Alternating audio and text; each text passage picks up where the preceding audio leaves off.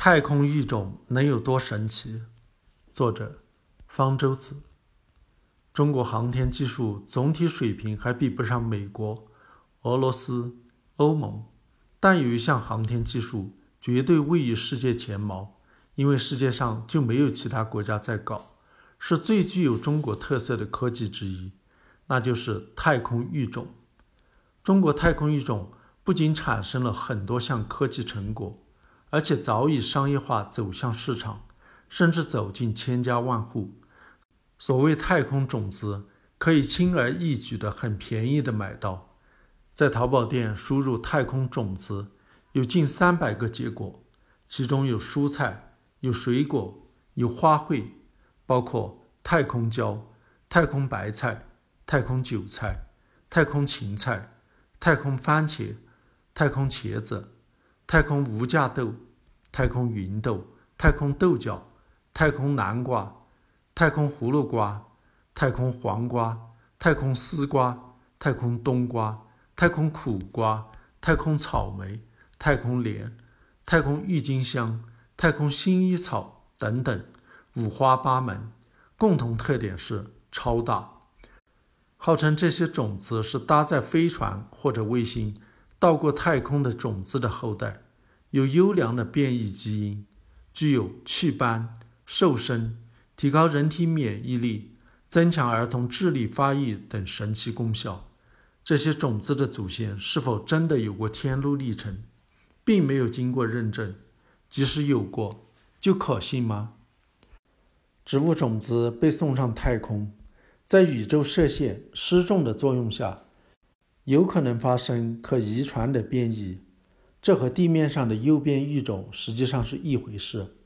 虽然地面上用的是核辐射或者化学试剂来诱发种子变异，但是不管是什么外源因素，它们产生变异的机理是一样的，那就是让种子中的遗传物质发生了变化，改变了染色体、DNA 的序列或者化学结构，而引起突变。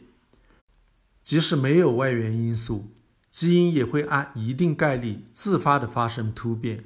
不论是自发的突变还是诱发的突变，其结果如何都是随机的，并没有方向性。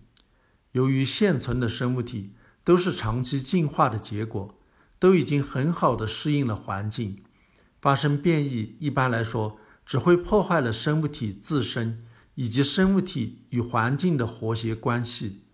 因此，绝大部分突变的结果要么中性，要么有害，只有极少数会出现育种者想要的某种突变，例如高产、超大。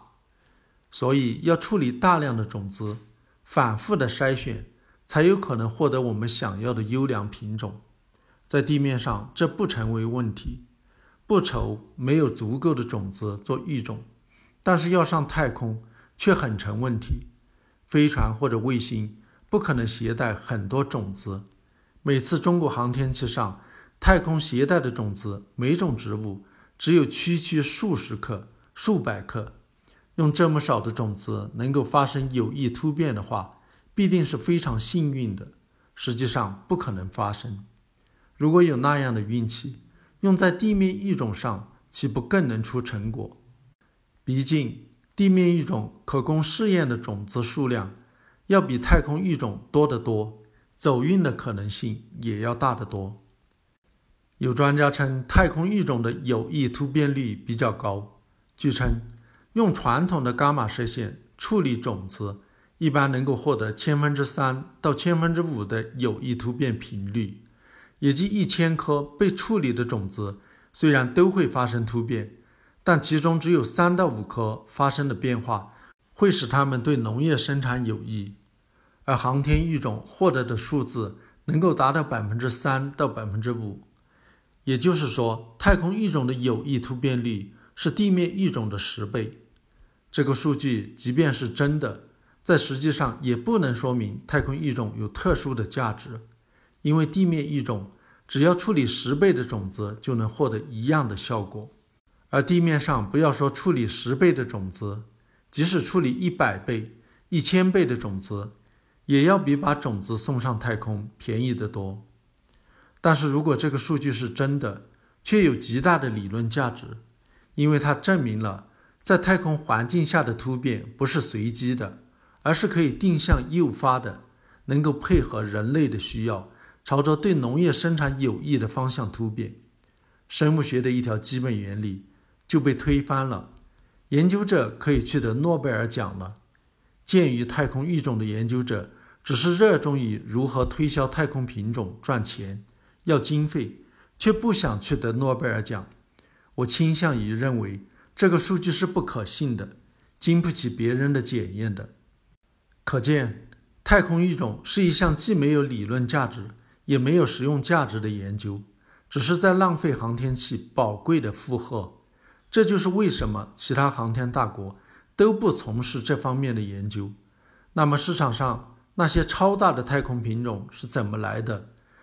它们与太空育种没有关系，是在地面上培育出来的品种，利用人们对太空的崇拜，给贴上了太空的标签，作为一种营销、炒作的手段。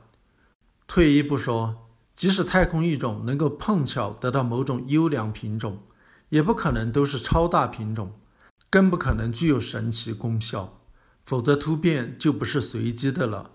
那样的话，还是请研发者。先去得一个诺贝尔奖，再来向消费者推销。